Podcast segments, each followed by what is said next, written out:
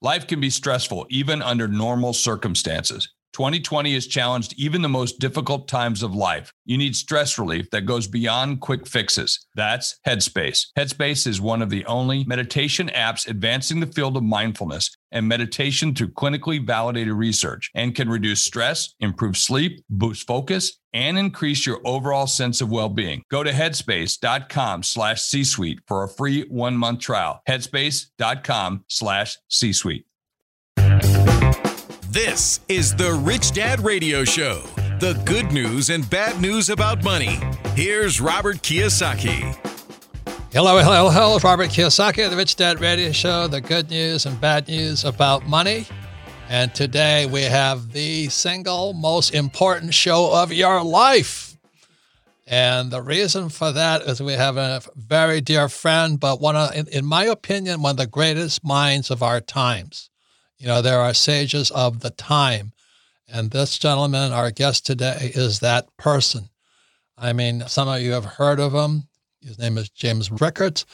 And I started with his book, Currency Wars. I've read all of his books up to that. The other thing I like about Jim is that he puts his books on audiobooks, and I can actually hear him read his books. So I was listening to Road to Ruin all the way through Montana.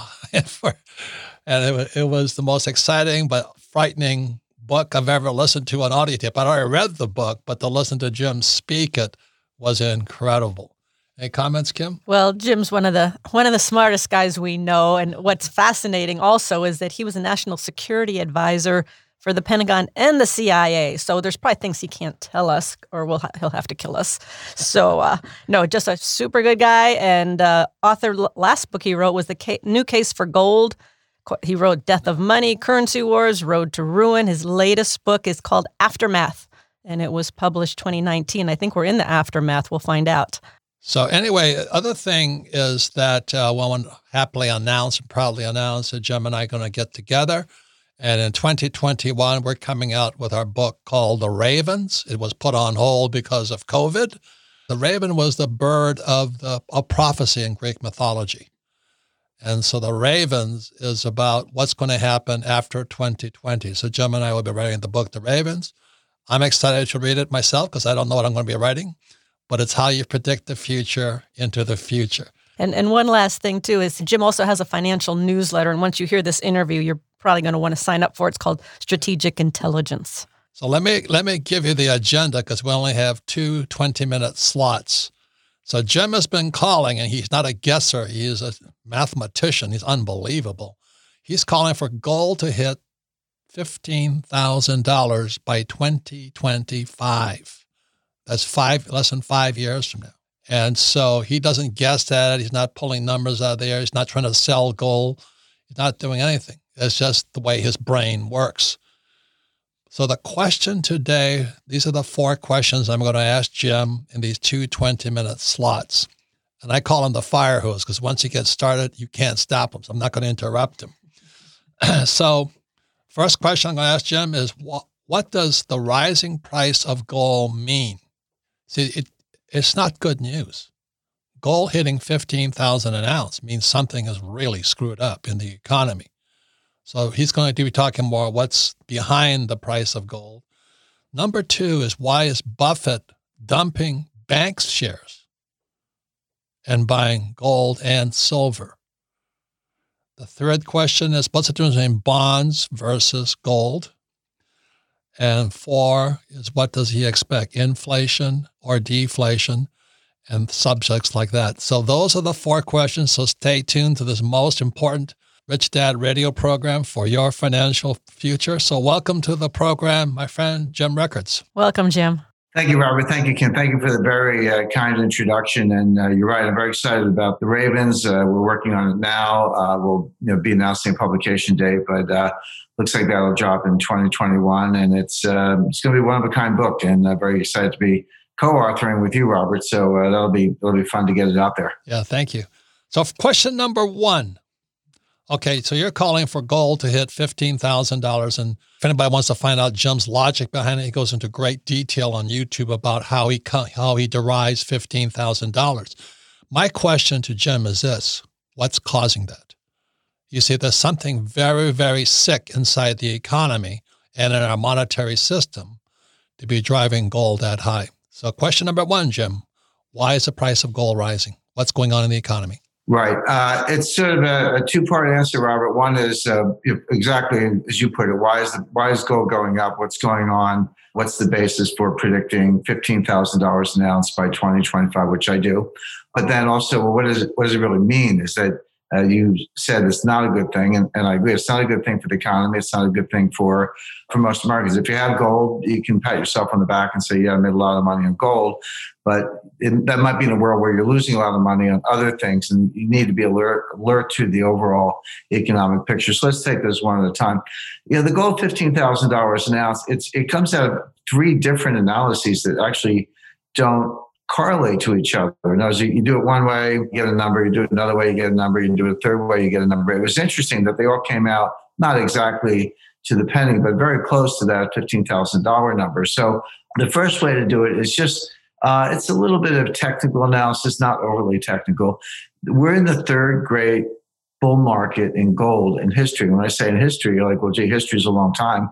How come this is only the third bull market? Well, the answer is for almost all of history up until 1971, gold was money. So you didn't have bull markets or bear markets. It was just gold. That was the money. And you thought about it by weight. You say, well, I'll give you an ounce of gold for this property, or I'll give you, you know, a quarter ounce for, you know, some food or uh, groceries or whatever. So you thought about gold by weight. It was money, constant store value. It was, really only since 1971 when Nixon suspended redemption of uh, dollars for gold by our foreign trading partners, that gold just went its own way, detached from the dollar. So the dollar would do what it was going to do, and and gold had it, had its own market and still does.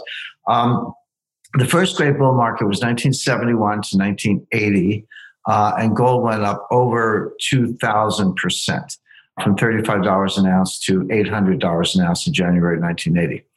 Then there was like a long, drawn out, almost 20 year uh, bear market from 1980 to 1999.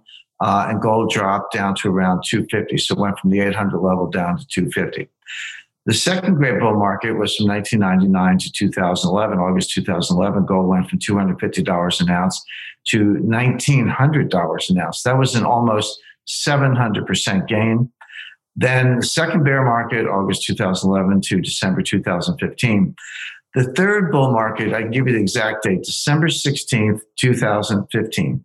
Gold hit $1,050 an ounce. That was the bottom of the second bear market I described, a pretty steep fall from the 1900 level. But you could tell it was the bottom. You say, well, how do you know that? Um, I had a conversation with our friend Jim Rogers, one of the greatest traders in general, and certainly one of the greatest commodity traders of all time. And this was before that market bottom when it was still going down. And I said, Jim, um, we were down in the Dominican Republic. I said, Jim, you buying gold? And he said, No. He said, I've I'm I've got gold. I'm keeping the gold I have. I'm not buying more right now because it hasn't hit bottom. And then he, he gave me one of the best pieces of advice I've ever had. He said, Jim, nothing goes from here to the moon without a 50% drawdown along the way. It'll, it'll get there, but it'll go up, down 50%, and then back up for the really big, you know, sort of hyperbolic price move. We said, and you have to expect that. It's true of all commodities. Well, taking that advice, I then, you know, looked at the charts. Well, starting at 1900, if you say, okay, it was, it was 250 was 1999. 1900 was August 2011. So there was that gain so 250 to uh, to 1900. So there was that gain of uh, 17, uh, um, sorry, 1650, 1,650 dollars an ounce of gain. Take half of that as 825. So take 1900 minus 825, and guess where you come out? You come out right at uh, you know right at 1075. And so uh, when I saw 1050, I said, bingo, there's the 50% drawdown. It's exactly what Jim Rogers said would happen. That's the bottom and it's up about 50% from there. It's been a little bit higher than that, but it's up about 50% from there. So there's your third bull market. But here's the point, Robert. If the first bull market was up 2,000% and the second bull market was up 700%, if you just take the average of those two, you don't have to pick the higher of the two. You don't have to go crazy or say it'll be bigger than ever. It could be, but you don't have to do that. If you just take the average of those two, you would come up with a number around uh, 1400% gain from where we from from the 1050 well that would put you at almost $15000 an ounce. So in other words and the same time period the first bull market was uh, eight years uh, uh, sorry nine years. The second bull market was 12 years just take the average you get 10 and a half years. So from december 2015 just using the averages not anything crazy 10 and a half years up you know 1500% bingo it puts you at $15000 an ounce in 2025 and by the way, don't wait. If, you if you agree with that analysis and there's more to back it up, don't wait until 2025. People say, oh, okay, well, it's going to be $15,000 an ounce. I'll go out and get it in 2024, uh, you know, I'll catch the wave. No, it's, it, it's a long way between here and 1500. I mean, you got to get to 3,000, 4,000, 5,000, 6,000, 7,000, et cetera. You got a long way to go to 15,000. So why not get get the gold now, which I do recommend, and then enjoy all those profits? Don't wait to the end because it could happen. There could be like a little spike at the end. So, uh, by the way, by the way, this is October 2020, and gold's approximately with premium about 2,000 an ounce. So it sounds expensive today, but at 2025, you're going to say I should have bought it in 2020. I should have bought it in 2015, but that's okay. Most most of the gains are yet to come. The, the other thing that people don't understand, Robert, is just this is sixth grade math. You know, you don't need calculators for this. Each a thousand dollar gain is a thousand dollar gain. If you have an ounce of gold and it goes up a thousand dollars an ounce, you just made a thousand dollars. That's real money. But because you're working off a higher base, each thousand dollar gain is a smaller percentage than the one before. So when you move from two thousand dollars to three thousand dollars an ounce, that's a 50% gain. But when you move from 14,000 to 15,000, it's only a 7% gain. So that's why these bull markets get, get a lot of the gains toward the end because 7%, that's a week. And then you're not going to, you might have to wait a while to get to 3,000. But if you're at 14, you're not going to wait long to get to 15. Uh, a 7% could be a one week rally. So, in other words, those $1,000 increments are smaller percentages and easier to achieve the further along you go. One more reason to get the gold now. So, so that's why you, have talked about it. It goes parabolic. It goes. Correct. But uh, again, a thousand bucks is a thousand bucks. It's the same amount of money, but it's a smaller percentage, which means it's easier to hit. And so the, the hard work is right now, kind of getting to three, 4,000, which it will, but uh, it, it, can really take off from there. $100 days are going to be the norm. $1,000 weeks are not going to be unusual and they'll be more and more frequent as we move along. So that's one analysis. The second analysis is um, if you just use a monetary analysis. I'm not saying we're going to go on a gold standard. We may, but right now there's not a central bank in the world that wants a gold standard, not one. They hate it. But they may be forced to go to it or something like it because if, if confidence is lost in, in government money and, and fiat money, uh, they may have to turn to gold, not because they want to, but because they have to to restore confidence. So, what's that math? Well, um, the the global money supply is about. Um, I'm using M1 and the major economies, which is about 80% of global GDP, uh, is about 33 trillion, uh, and there happen to be about 34,000 tons of official gold. That's not all the gold in the world. That's official gold held by central banks and so forth. Well, you just do just do the division. Okay, divide the the 33 uh, uh, sorry take the take the 33 trillion and just say you need 40% backing. Some people would say 100% but you know historically 40% has worked pretty well. So you need about uh, 12 or 13 trillion dollars worth of gold uh, to back up that money. Well if you have 34,000 tons and you need about 13 trillion dollars of gold to back up the money supply what does that come to? We'll just divide by one by the other. And again you get a number uh, close to $14,000 an ounce. So there are two completely independent methods. One is the technical historical look. The other one is a monetary look based on money supply. But interestingly, they come out in the same place. Uh, and then there are other there are other ways of, of getting to, to the same uh, the same answer. So so that's uh, I feel very strong. I feel it's a very uh, solid kind of analysis to get to that number. But the other part of your question, Robert, is okay, what does it mean? Isn't it isn't this great? Well, gold's going up. I'm making a lot of money. Well, maybe you are, and other people are who have gold, and I certainly recommend it. But to me, the price of gold never changes. I think of gold by weight. You have an ounce, you have a kilo, you have a ton, you have a 400 ounce bar, whatever you may have. if the dollar price of gold is going up, what's really happening is that the value of the dollar is going down. Because gold is a constant store of value. So if all of a sudden, you know, if $2,000 gets me an ounce, but we get to a world where it takes $5,000 to get me an ounce, what happened? The value of the dollar went down. I need two and a half times more dollars to get the same ounce. So a high dollar price of gold is, is again good for gold holders, but not close for celebration because it means the complete and utter collapse of the US dollar. That's what happened in the 70s, and that's what's happening now. And so then the next question is then, you know, Buffett, who has really trashed gold for a long time, he also trashes Bitcoin. I think he called it rat poison or rat droppings. He called Bitcoin mm-hmm. that. And I kind of laughed because he also said the same thing about Apple stocks. but, but Warren Buffett, you know, he, he just started selling his banking shares and he bought into Barrick. So from Jim Rickards' point of view, what do you think is going on in Buffett's mind? Well, a couple of things. The reason for dumping the banking shares is, you know, I was worked at, I was at the counsel at Citibank for ten years, so I know a little bit about the banking business. The way you, the way you make money is you borrow short, lend long. You borrow at a low rate and lend at a higher rate, and you keep the difference. You got fees and credit losses and lots of complications, but that's pretty much what the banking business has always been. Well, if uh, interest rates are zero uh, all across the yield curve. In other words, if you're borrowing close to zero, maybe 25 basis points, and you're lending close to zero, maybe 1% or less, how do you make money? The answer is you can't. You can make a little bit of money, you can leverage it a little bit, but you don't make enough money to cover your credit losses and your expenses and your overhead and uh, fees and, and uh, a lot of other uh, costs associated with that. So the flatter the yield curve, here's the here's a 10 year rate and here's a you know overnight rate if it's like this, you can make all this money in between. You're taking risk in terms of timing, but you don't have to take a lot of credit risk. But if it's flat, you can't make any money. So he's dumping the banking shares because they can't make money. Why would you buy Barrick? Well, he obviously likes gold. That goes without saying. But uh, Berkshire Hathaway, which is Buffett's investment vehicle, is so big, so big. We're talking, you know, upwards of a trillion dollars.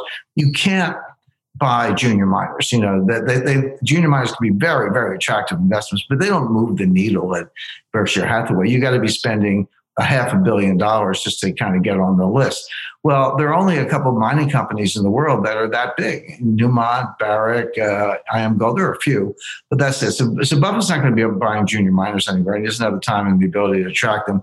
He needs a big name, and Barrick is one of the best interestingly, the way Barrick's going to make their money, they'll make money in gold for sure, and their stock price will go up. And it's a smart move by Buffett.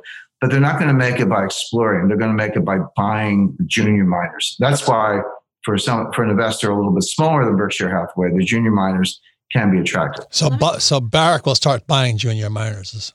That's the plan. Yeah, they, they, they don't have the time to go out and explore and produce and take all that risk. They'll just look at. They'll just wait until other people do, hit a good gold mine, prove it out, start mining, start producing, then they'll just buy that company and add it to their output. So how how much would Buffett be thinking about the price of gold rising? So you know, Kim and I started a gold mine in China, which was a big mistake, but anyway, uh, they because they, they took it.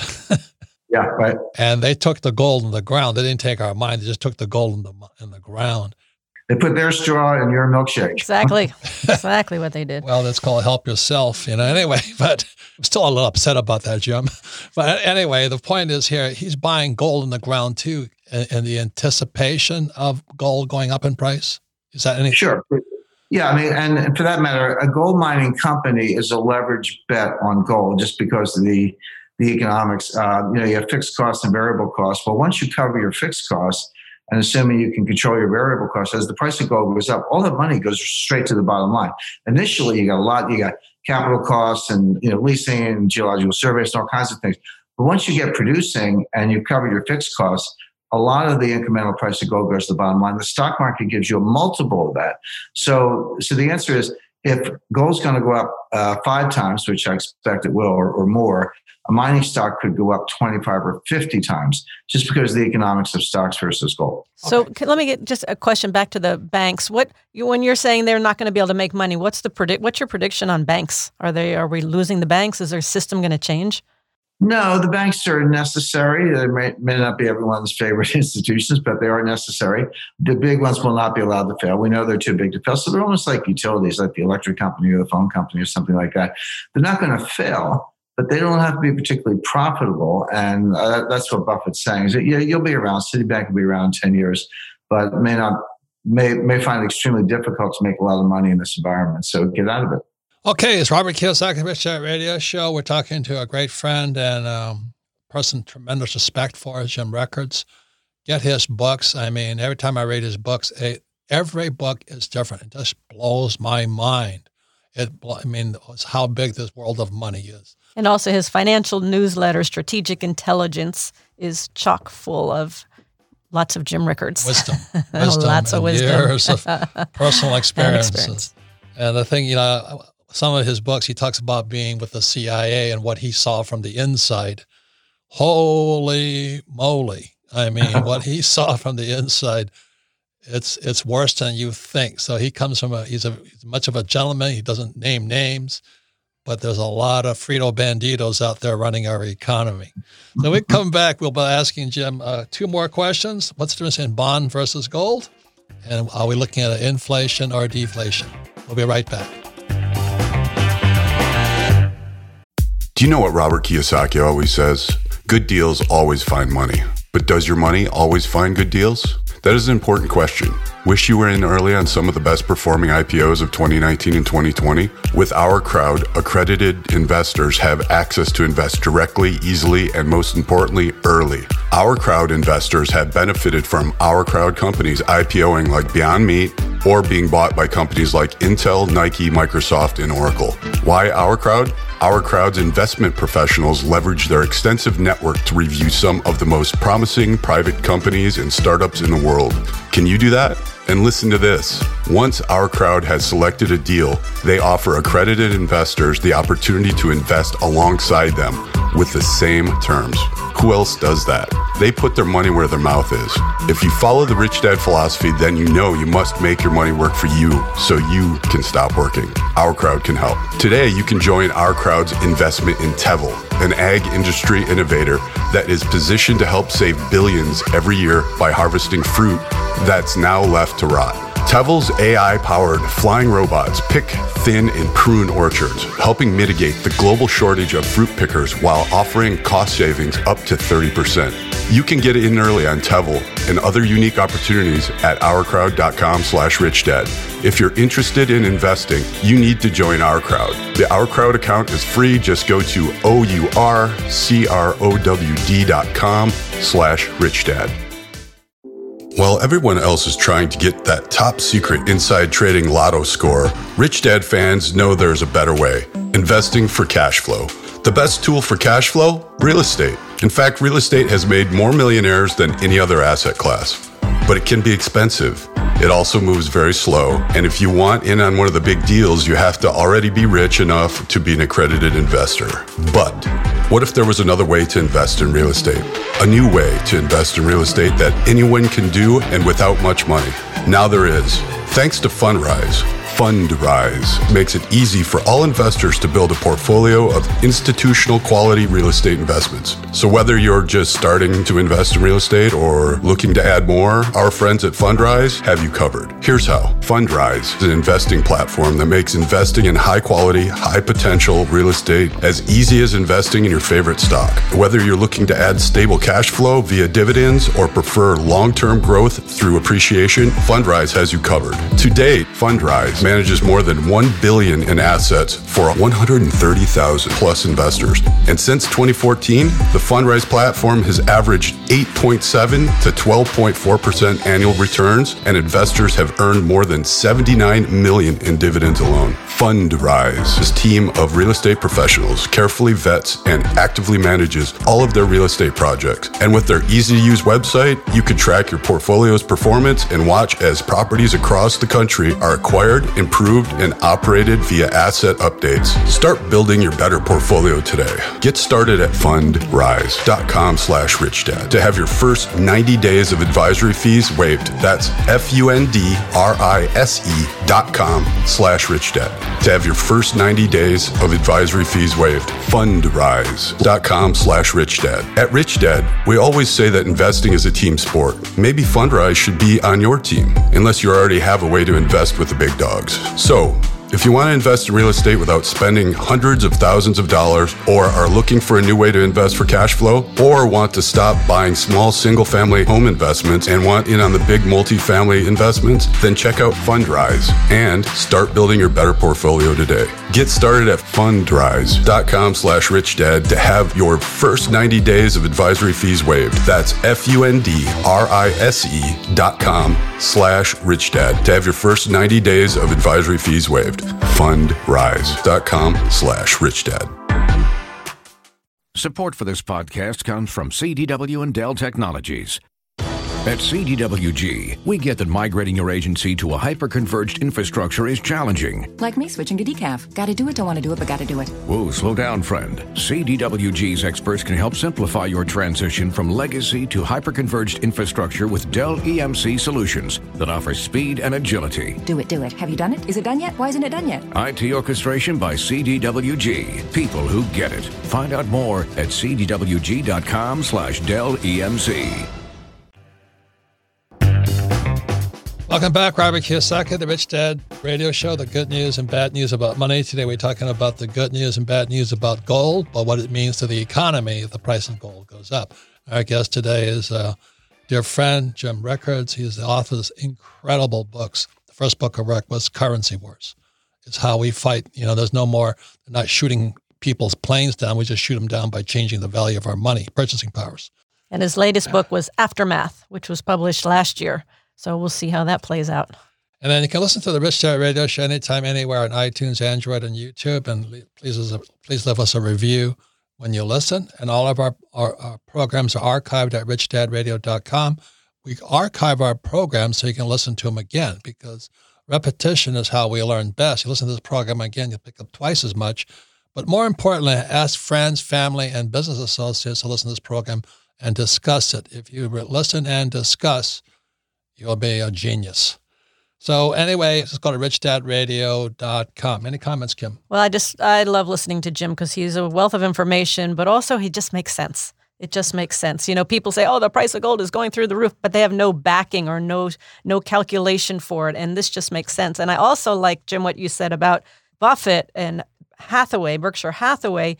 He's just looking how to where to make money right? I mean, the banks aren't going to make money, but the mining companies are going to make money, and especially if you're into the junior, uh, the junior mines, you might want to get into that, right? Because they're going to be bought up by big guys. Well, that, that, that's what Kim and I started. We, we didn't start a junior mine; we started a mini mine, and, and it turned into a big mine. We, we, made a big mistake of hitting a lot of gold in China, and then the the CCP, the you know the Chinese Communist Party, helped themselves to it.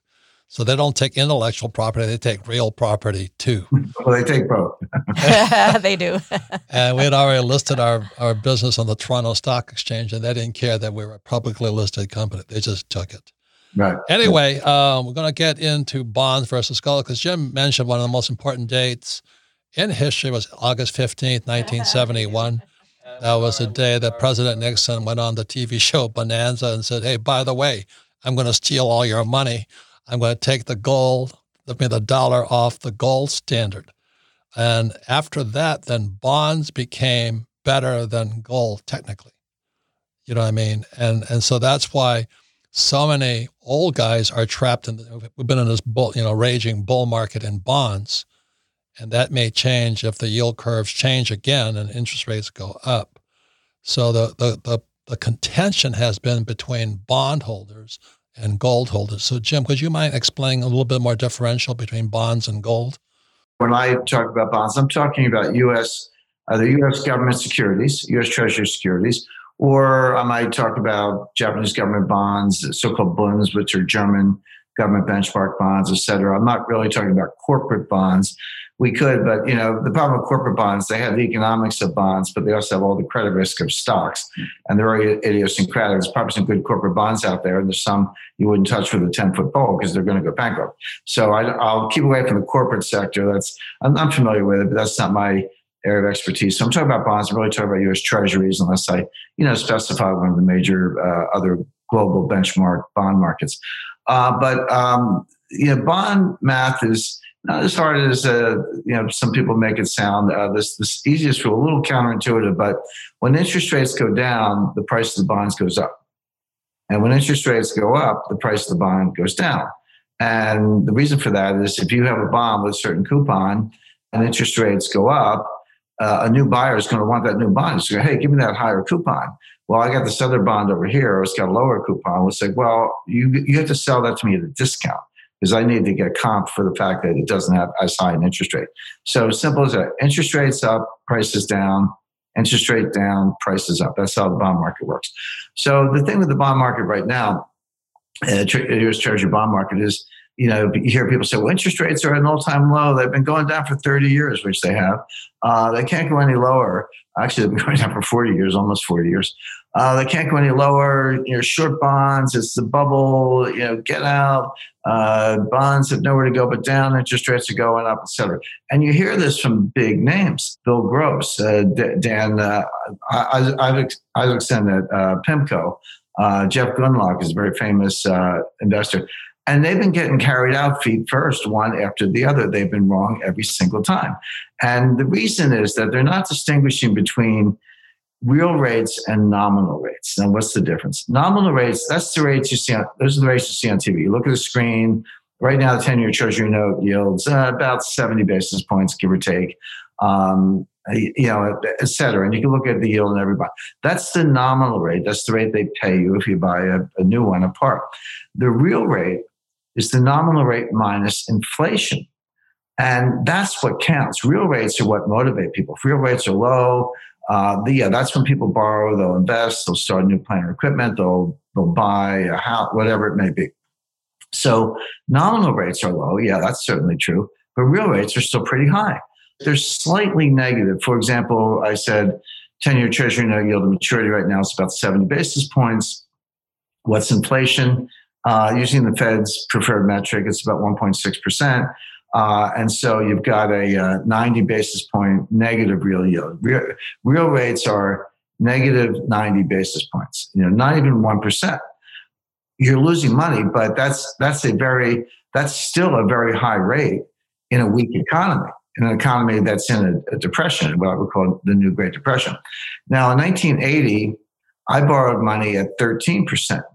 And my poor mother would cry because her first mortgage was like 2%. And here I was getting a 13% mortgage. I said, Mom, but what you have to understand is, yeah, the interest rate is 13%, but inflation was 15%. So my real rate was negative two. And I was paying mortgage interest, which was tax deductible. Taxes were 50%, 5 so I got full tax deduction for that because I was living in New York. so, so the point is, my real rate, my real after tax rate, after inflation, after taxes, was negative eight and a half. That's a low real rate. So yeah, I was happy to borrow 13%. It was the cheapest money I ever got because it was negative eight and a half once you adjust it, adjust it for inflation and taxes. Today, it's only negative, uh, not even negative 1. So real rates are quite high. Uh, nominal rates are low, real rates are high, but real rates are the ones that count. So where can rates go from here? I don't see the Fed um, going to a negative negative interest rate. So you know, negative target on Fed funds rates. It is possible. Uh, I can't rule it out completely, but I don't see any indication that the Fed's going there. They have tried it in Europe, Switzerland, Japan, and Sweden, and a few other places. It doesn't work. It's not stimulus. They call it that, but it isn't.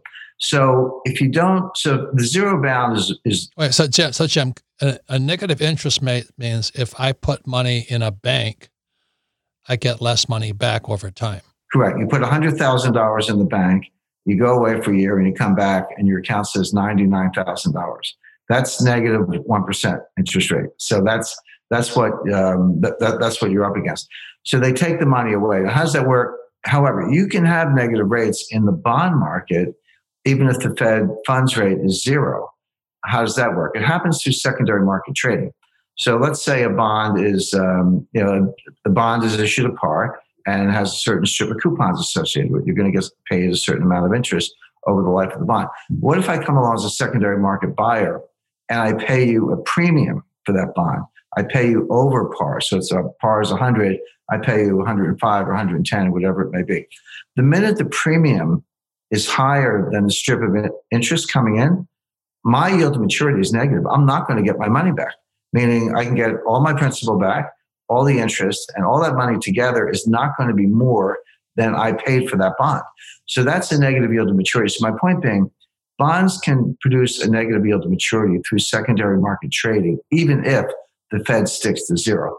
And why would you do that, by the way? Well, one, one answer might be in a deflationary environment, the real value of the money could be higher. Another reason would be if you thought it was going to get worse, somebody might pay you more. You could still make a capital gain on a bond, even with a negative yield to maturity. But the point being, and just one little, one more little quick piece of bond math. So, how much? I said prices of bonds go up when interest rates go down, which is true. How much? Well, the answer is it's not constant. It varies depending on the level of interest rates, something called the DV01, the dollar value of one basis point. How much does my bond go up for every one basis point decline in yield? Well, so let's say I cut interest rates from 9% to 8 and three quarters. That's a 25 basis point cut. Let's say I cut interest rates from 25 basis points to zero. That's a 25 basis point cut. Those two 25 basis points do not produce the same gains. The second one produces a much larger capital gain because the DV01 is higher. So, in other words, when you're at low rates, low levels of rates, which we are right now, every basis point decline in rates produces a bigger capital gain than if the same thing were happening at higher level of interest rates. So this could be one of the greatest bond market rallies in history, starting from 70 basis points. If you get to negative 1 yield maturity through secondary market trading, those are huge capital gains. So don't, don't. So you're saying if the bond rates keep going down, bond prices keep going up. Capital gains, well, not yet, yes, but not only do they keep going up, they go up faster when rates are this low. So your capital gains potential is huge. Now, your, your original question, Robert, was, well, what about gold versus bonds? What's up there? Uh, to me, I don't have to resolve that debate because I would say have both. You know, I of course I like gold and I recommend gold, but I recommend ten percent. Some investors are higher, seasoned to taste. But but the point is, if you have ten percent in gold, you've got the other 90% of your portfolio. What are you going to do with that? Well, I would have a slice for 10 year treasury notes for the reasons we just discussed. I'd have cash. There's room for equities and alternatives and, and all that. But you can have bonds and gold side by side. And that may be an ideal portfolio. So, no, this is, this is what I'm asking you the question because I'm a very simple guy. I was a, in 1972, I bought my first Krugerrand in Hong Kong because it was illegal for Americans to own gold. Right. But the reason everybody says you don't buy gold is because it had no yield. And is it, is it accurate with you the more that the price or the yield on bonds or your interest on bonds goes down, doesn't that affect the price of gold? That's generally correct. If bonds are competing with, sorry, if gold is competing with money markets, let's say, well, let's flip from bonds to money market because that's the, the most liquid form. Uh, money market funds, uh, bank CDs, uh, you know, short-term investments, etc. If gold is competing with these money market or substitutes and money market funds, and their rate is zero, and gold yield is zero, then it's a fair fight.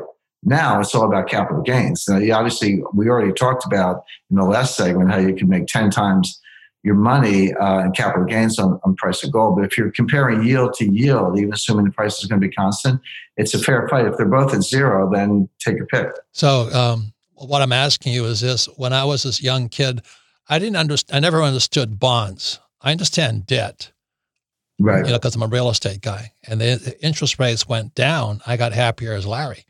You know, we could yeah. buy more real estate, and I never understood right. why would I put my money in a bond. But I understood gold because nobody could mess with it. You know, there was no counterparty risk to it. It was just right. gold. And well, so, when, when you're when you're borrowing money for real estate, in effect, you're issuing bonds because somebody's yes. somebody's taking the Kiyosaki note. He's the bondholder, but yes, yes. Um, I issue bonds. many many years that you want to be in the real estate side of that. You want to be the borrower, not the investor. That's correct. Not, not the bond investor, right? And so I'm ignorant when it came to bonds. That was a whole thing, and and but now Kim and I have a lot of gold and a lot of silver just because we saved money in gold and silver. We didn't. We just kept using debt to get rich. Sure. Well, you kept issuing debt, but now we're talking about buying debt. Uh, and uh, for for the investor, for someone with money, absolutely have your gold and silver. But I'd have some uh, treasury notes side by side because they're they're set up for very large capital gains because interest rates are going to go even lower. And and the people say they can't go lower. My answer is, you know, just watch because uh, Uh, Germany has negative rates. Japan has negative rates. The U.S. still has positive rates. Rates could go a lot lower. So that's what we, as as people, we got to pay attention to those rates. Yeah. No, so I know, I know, I know you have one more question. I just want to jump in yeah. here for a second because Jim, you made a comment early and it just kind of passed by. You said the new Great Depression. Are we in a new Great Depression? We are. Uh, and by the way, thank you for mentioning my last book, Aftermath. And if you have a copy of Aftermath handy, go to page pages 288 to 291. Now, this book came out in July 2019. In those pages, I say there'll be a pandemic in the next three years and there'll be social disorder and riots in the streets. Well, it's your fault. So, it's your fault. We knew it was you. That, well, anyone who read that book can't say they weren't warned. So again, to, read the whole book by all means. But in in the book, it, The Road to Ruin, you warned also that there were military vehicles stationed all around America getting ready for the riots. Sure. And and uh, we were even closer with the with the book Aftermath. So everything we're seeing now was in that book. But I have a new book coming out January 12th. It's publication day. It's available for pre-sale on Amazon. But Kim, to your point, the title of the book is The New Great Depression, Winners and Losers in a Post-Pandemic World. Uh, so if Aftermath a year ago told you where we are today, this book will tell you where we're going to be a year from now or even further ahead. Can you give us a hint? Uh, well, we are, we are in a depression. A lot of people don't know what a depression is because they um, – first of all, no one's ever lived through it. If, if you have a living memory of a U.S. depression, you are 90 years old. And my mother's 90, so she remembers it. We still talk about it, but you're 90 or older if you remember the depression. So very, very few people in that category. Most people have never lived through a depression. They don't know what it is. They assume it's must be a continuous declining GDP. It's not. Uh, two two quarters of GDP of declining GDP is the technical definition of a recession. But a depression means depressed growth. You can have growth in a depression. It's just the growth is below potential. So if your potential is three, three and a half percent, and your actual growth is one and three quarters percent, that gap between say three and a half and one and three quarters, that gap is depressed growth. Now, if your debt is going up five, six, seven, eight percent a year, which it is, and if your growth is one and a half, two percent a year, which it is, which it will be, um, in, in my forecast, then your debt to GDP ratio, when your debt's going up faster than your income, you're going broke. It's as simple as that. But but people aren't. Uh, we're looking at intergenerational changes, and, and again, it all comes out of the COVID pandemic. But the pandemic, the social unrest, and the depression that all converged in 2020. This is we're not going to be out of this in 30 weeks or 30 months. It's going to take 30 years to get out of it. A lot of people don't know the stock market reached a certain level in 1929. Do you know when it re- and then it crashed 90%? Do you know when it regained the 1929 level when it got back to the 1929 level? 1954. It took 25 years to get back to where it was in 1929. The Dow hit 381 and it took till 1954 to hit 381 again. Correct. But but it went down to it went down to about 30. So what's the name of your book coming out, Jim? I'm going to get it. Uh, the new the new Great Depression. Right. Thank you. All right. That's such an exciting book. I can't wait to get it. well, better, better to see it coming than to get run over by yeah, no kidding. Such great news we got for everybody today. But anyway, the good news and bad news about the depression.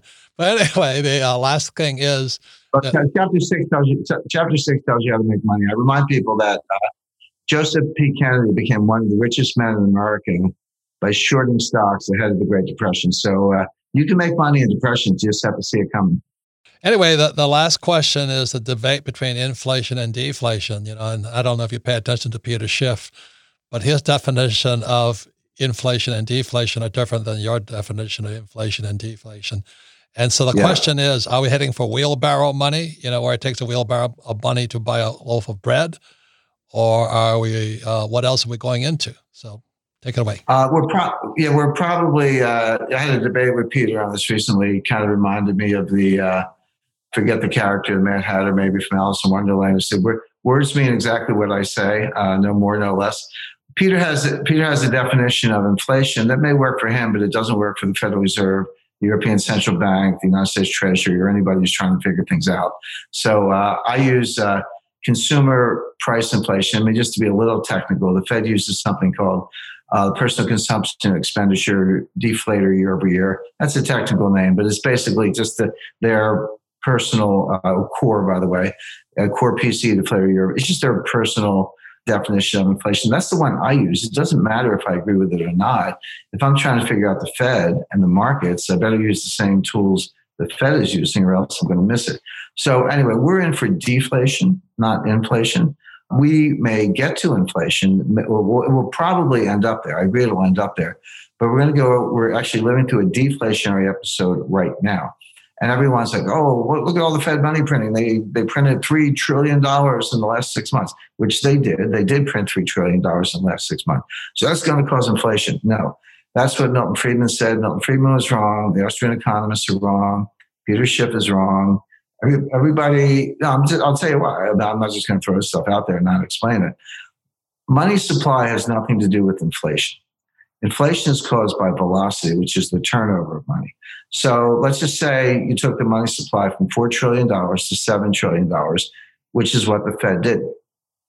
Nominal GDP is money supply times velocity. This is just the quantity theory of money. This is Milton Friedman's famous equation, which actually goes back to Irving Fisher in the 1920s. Well, they took the money supply to 7 trillion. Okay, what's 7 trillion times zero? It's zero. In other words, if you don't have velocity, you don't have an economy. The thing that drives inflation is not the money supply, it's the turnover of money. That's the that's the velocity. That's the zero in my case. Velocity has been dropping since 1998. It didn't start in 2008. It didn't start in 2020. It's been dropping like a stone since uh, 1998, and it's getting closer to zero. So the fact What's, wait, wait, Jim, what does velocity mean? But velocity, velocity is the turnover. So let me give you a very simple example. So let's say I go out for dinner and I tip the waiter, and the waiter takes my tip and she takes the taxi cab home and tips the taxi driver. And the taxi driver takes the tip and, and fills up his car with gasoline. Okay. In that example, my dollar had velocity of three. There was the, the waiter tip, the taxi driver tip, and the gasoline. So my dollar supported three dollars of goods and services. So that's velocity of three. What if I stay home and watch TV and don't spend any money? the velocity is zero. Now, that's the point. It's not how much money you print, it's whether people are lending and spending, and they're not. And it's psychological, and the Fed cannot control the psychology. And you've got to change the psychology, get out of that deflationary problem, which, by the way, the only guy who did it successfully was Franklin Delano Roosevelt in 1933. And how did he do it? He raised the price of gold. So anyway, you know, this we could go on, on and on and follow this. So when the Fed is printing money, you know, PPP and CARES Act and all this stuff, which is helicopter money for everybody, it doesn't cause inflation because people aren't spending it. Correct. That's exactly right. And, and so, and the decision to spend or not is psychological. How do you feel? Do you feel prosperous? You feel like it's all good, life's going to get better, I'll go out and you know, drinks on me, or you stay home and watch TV? That's just, that's, that's a binary psychological choice. and, and I heard that's happened a lot with uh, companies and all that got the PPP money they were nervous about what was going to happen, so they're they're sitting on it. They're Correct. not. Well, I mean, they're not spending well, it. Well, you're right. You're absolutely right, Kim. It's in the data. The uh, personal savings rate uh, in May it was 33 percent. In June, it was uh, 24 percent. In July, it was still 17 percent. Before the pandemic, it was between five and eight percent. So savings rates have tripled or quadrupled and that that is what's actually happening. Those are Chinese levels of savings. So people are not spending the money, and they do if they write a check, they're paying off debt. Because they're not using it for consumption. So the final question to you is: uh, When I buy gold and silver, the velocity stops. Yeah, because you, you know, I'll speak for myself. You buy gold, you put it in a in a vault, and uh, you sit on it. Well, I'm not spending the money. That's and that causes deflation. Correct. And that's why Franklin Delano Roosevelt confiscated the gold before he, before, before he raised the price because it was the ultimate insider trade. Everybody, I mean, like I said, you know, James Rickards is the man of this time. And it's an honor to have you part of the Rich Dad uh, radio programs. Hey, nice to call you as a friend. Our new book will be coming out called The Ravens. I'm excited about reading your side of it so I can write my side of it. And because yeah. we, we, we come at it from different points of view but we come to the same solution, you know, buy gold or silver or, you know, know what you're doing.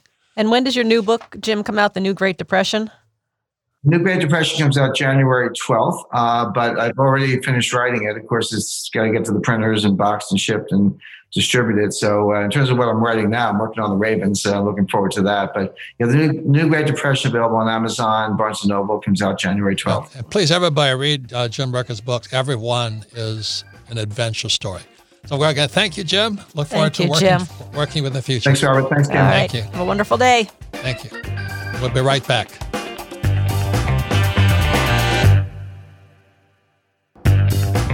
Welcome back, Robert Kiyosaki, the Rich Dad Radio Show, the good news and bad news about money. Listen to the Rich Dad Radio program anytime, anywhere on iTunes, Android, and YouTube. And please leave us a review if you like what you heard, or if you dislike what you heard, and listen to our podcast. All of our all of our programs are archived at richdadradio.com. We archive them because we don't sell anything. We're a pure educational company. So if you listen to this program again, you'll learn twice as much. And if you discuss it with friends, family, and business associates, you'll learn out what, what idiots they are. Anyway, that's the good thing about discussion. And you'll learn a lot more about your idiot friends. Any comments, Kim? Well, th- this was this was fascinating. I mean, I love talking to, to Jim, and and he goes way into the technical, but he just made some excellent points. And I am looking forward to his new book, The New Great Depression, um, because he is not painting a pretty picture. So he does say there is a chapter in there where you can learn how to make money in this depression. Because, and I I like his his definition that it's the velocity of money and people are not spending money and they're scared right now in this pandemic and they're sitting at home and they're watching TV and if anything maybe they're getting some takeout but otherwise they're pretty much cooking at home and they're not shopping. That's not who I feel. I feel for all those guys who restaurants are closing and people losing their jobs and bartenders. And I mean, people are getting crushed right now on this fake pandemic. You know, it's really fake. And there's no reason they should not be opening up today. This, this is They can do this it. is Uh, you know I, I just cannot believe what's happening. I mean, this is the worst thing I've ever seen. Anyway, Sarah, what did you think about Jim? Well, I you know we've kind of had a summer of great knowledge, right? We've had some great guests on Harry Dent and Peter Schiff has come on a couple times, and um, so it's interesting to see everybody's different perspectives.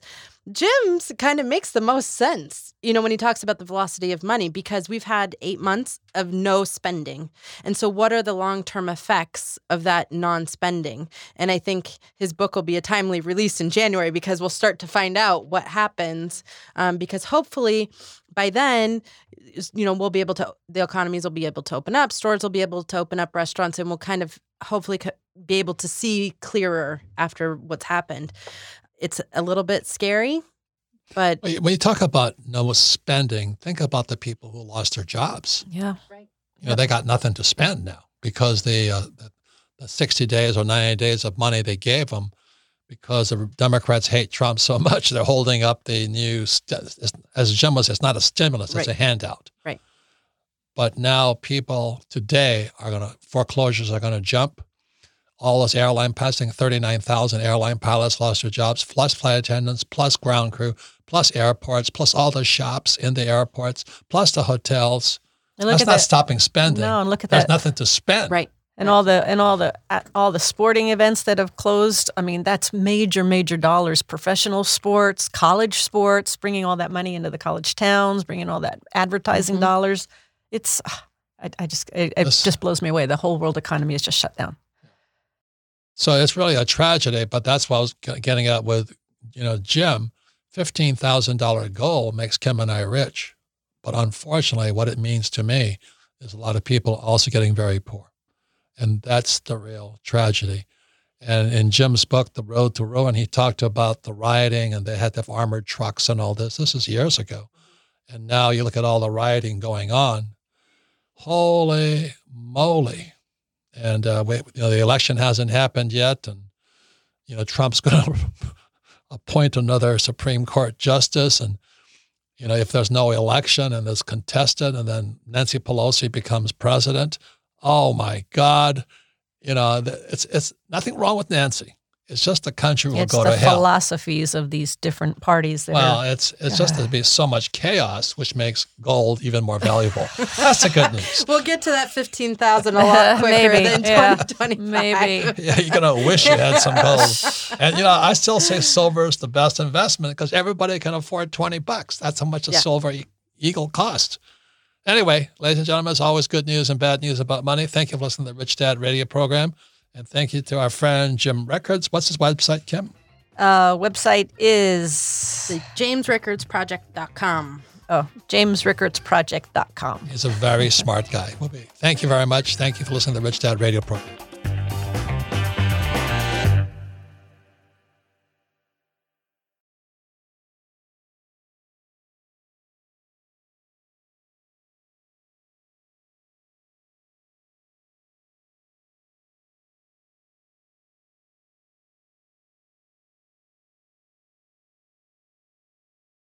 This podcast is a part of the C Suite Radio Network. For more top business podcasts, visit c-suiteradio.com.